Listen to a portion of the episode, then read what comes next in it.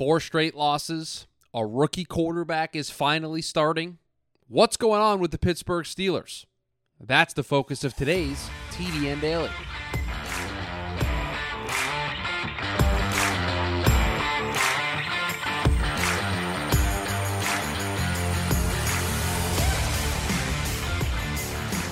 And welcome into the Thursday edition of TDN Daily Podcast. Chris Schubert back once again with you here on a Thursday. We got the Pittsburgh Steelers as the focus of today's show. Kenny Pickett has taken over as the starter.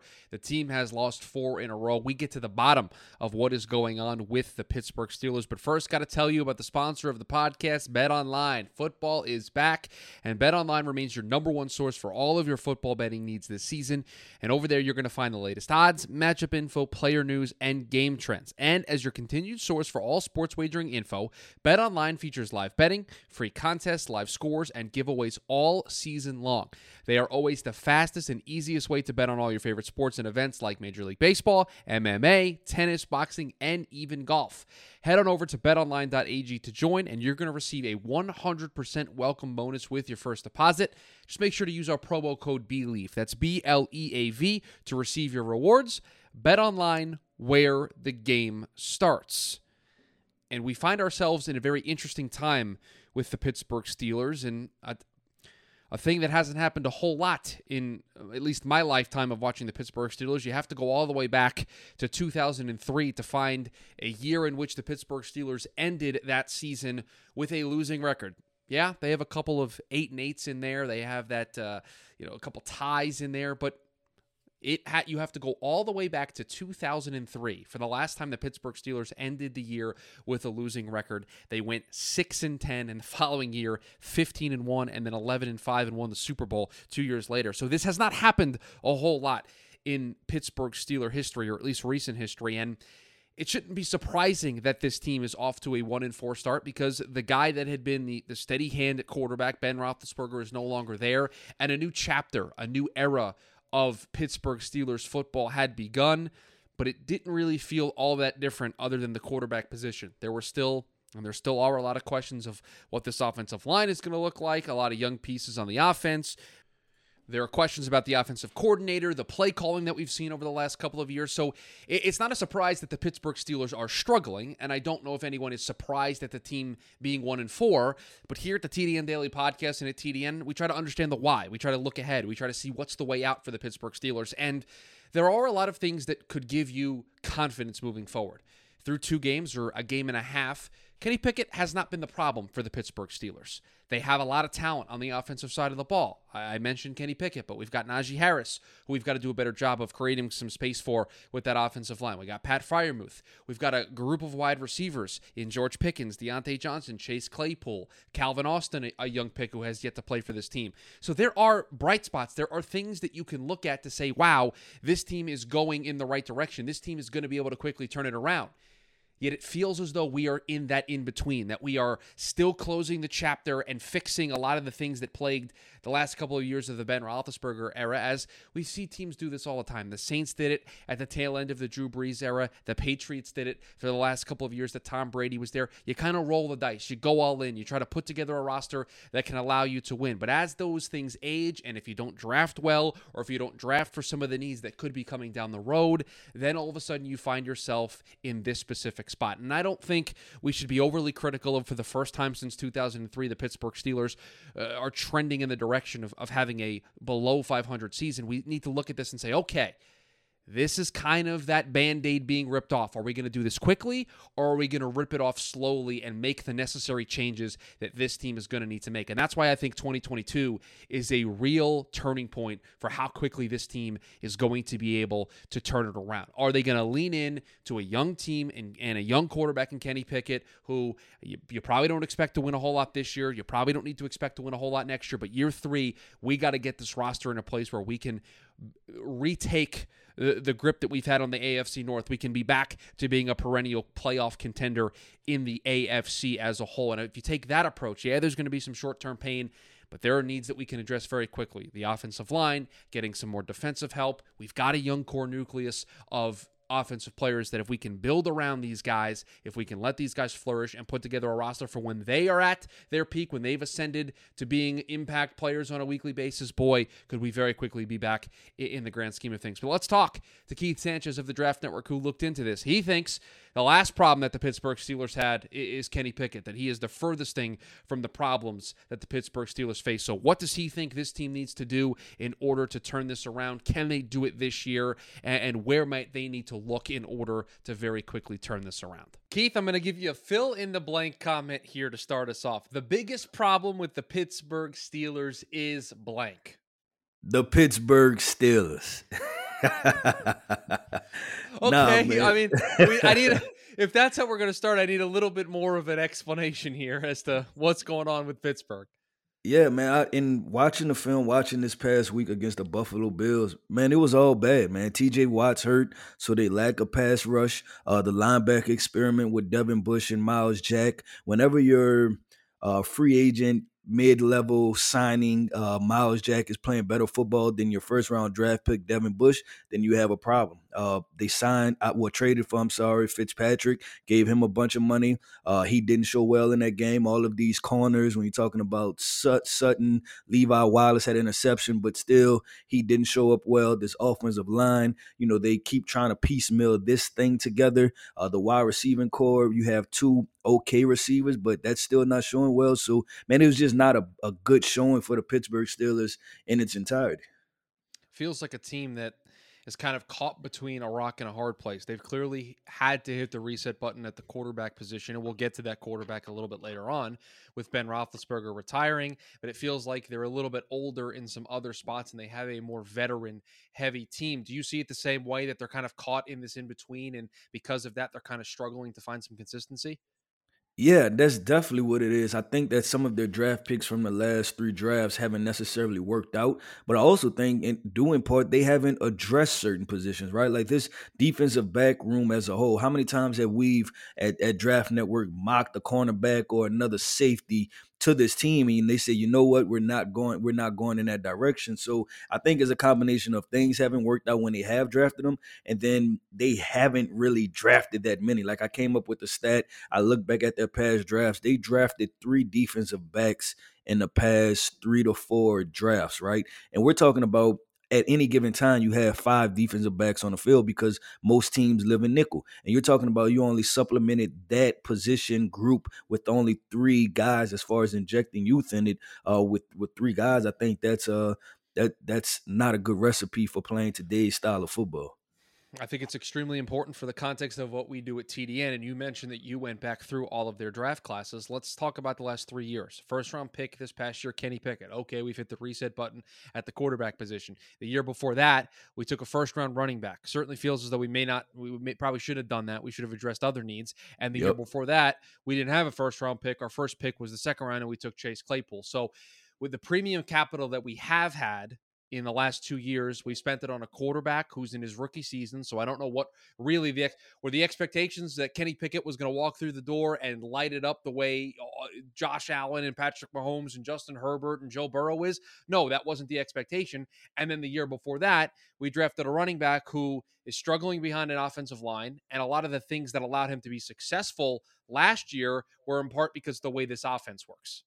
Yeah, and if I could interject with that, right? Because you know that franchises, they usually if they've seen it work before, they'll try to get back to that, right? So I, I mm-hmm. think with the Pittsburgh Steelers, when I was watching them, I was thinking about who the Pittsburgh Steelers have been for the entirety of my life, right? And when they had their most success, uh, and you know, and they they made that transition from when they had the Tommy Maddox and Charlie Batch and that era into Ben Roethlisberger, and he was what uh I think it was his second year when he won a Super Bowl, first or second year guy when he won a Super Bowl, and they had a defense and a run game, right? Like that's what they their their pillars was on. And I think that they would they thought that they would be able to do the same thing, but when you realize it, this roster is just not as good as it was when Ben Roethlisberger came into the fold. You don't have as much veteran leadership on the offensive side of the ball. You don't have the same identity when you talk about a Jerome Bettis. You're talking about Willie Parker. You're talking about a Hines Ward. You're talking about you know some of those offensive linemen up front. I think Alan Faneca. Right. We're talking about all time great guys on the offensive side of the ball that Ben Roethlisberger was able to kind of slide into. And then on the defensive side of the ball, you're talking about you're talking about what uh, Jeremy Porter, you're talking about uh, you know Ike Taylor, you're talking about Troy Polamalu, you're talking about guys that were complete leaders. So it made the transition into the Ben Roethlisberger era just a little bit better and a little bit easier for him. Feels as if, and I, you beat me to it. I had the Pittsburgh Steelers draft history up, and I was like, "Yeah, there's no, we don't have Troy Polamalu, we don't have Ike Taylor, we don't have Larry Foote, we don't have these guys in Larry that building." Foote, that's another key name right there. I mean, you you had these guys, and, and to me, Keith, and I think the point of having this conversation today is it just feels as though the Steelers never really fully prepared for the post Ben Roethlisberger era. It feels as though they just tried to ride this train until it until it fell off the tracks and it's now fallen off the tracks and they got to pick the train back up and put it back on, but it's going to take some time. It's going to take some work. They feel as though and it's weird to say because Mike Tomlin, as the coach of the Pittsburgh Steelers, there is an expectation. We are going to be, we're going to have a winning record. We're going to be in contention to to win the AFC North. We're going to be in contention to make a playoff spot. And it feels as though we need to change our expectations a little bit about what the Steelers are going to look like in the short term.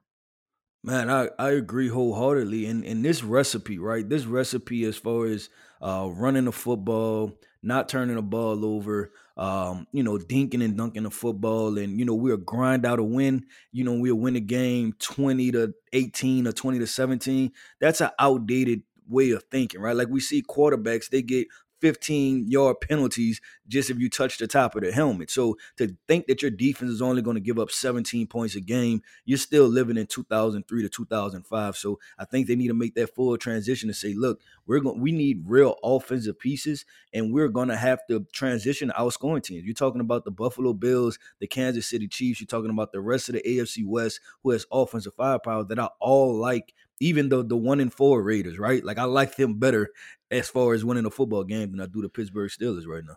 Uh, offensively, it looks like they're playing a different sport when you compare it to what yeah. Baltimore does, what Kansas City does. Well, I mean, it, I mean, the only other team that I can compare it to is Cleveland, with what yeah. their mantra is, but they're doing so because they don't. There's their guy who they are going to have as their starting quarterback is suspended and is not playing yet, and I, I think they're going to look like a different team and they're going to do different stuff when Deshaun Watson comes back. So it just feels as if they're caught in this transition period, and it's going to be it's going to be harder. The band aid's going to they're going to rip it off slowly instead of ripping it off fully, and it just feels like there's going to be more pain instead of it just getting it one and done, getting it over with. But okay, let's try to be positive in the second part of our conversation here, and okay. let's look at these. Let's look at these last two draft classes.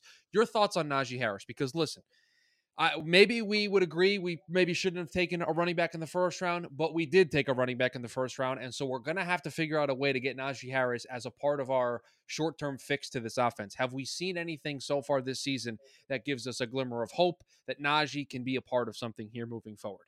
So the the hope is, is that Najee is extremely talented. And like I said, the, the, the problem is he does his best work behind the line of scrimmage, right? If you're talking about a behind the line of scrimmage back, he's one of the best because he has to make two to three defenders miss just to even attempt to get into plus territory. So the, the hope is that this with Najee Harris, he's extremely talented, right? And if you can fix this offensive line up front, I do believe that Najee Harris has the athletic ability and the the running um just instincts as far as in the run game and in, in a passing game uh, to be a top 10 running back. So you can say, okay, I hit on that pick, but how do I supplement that pick?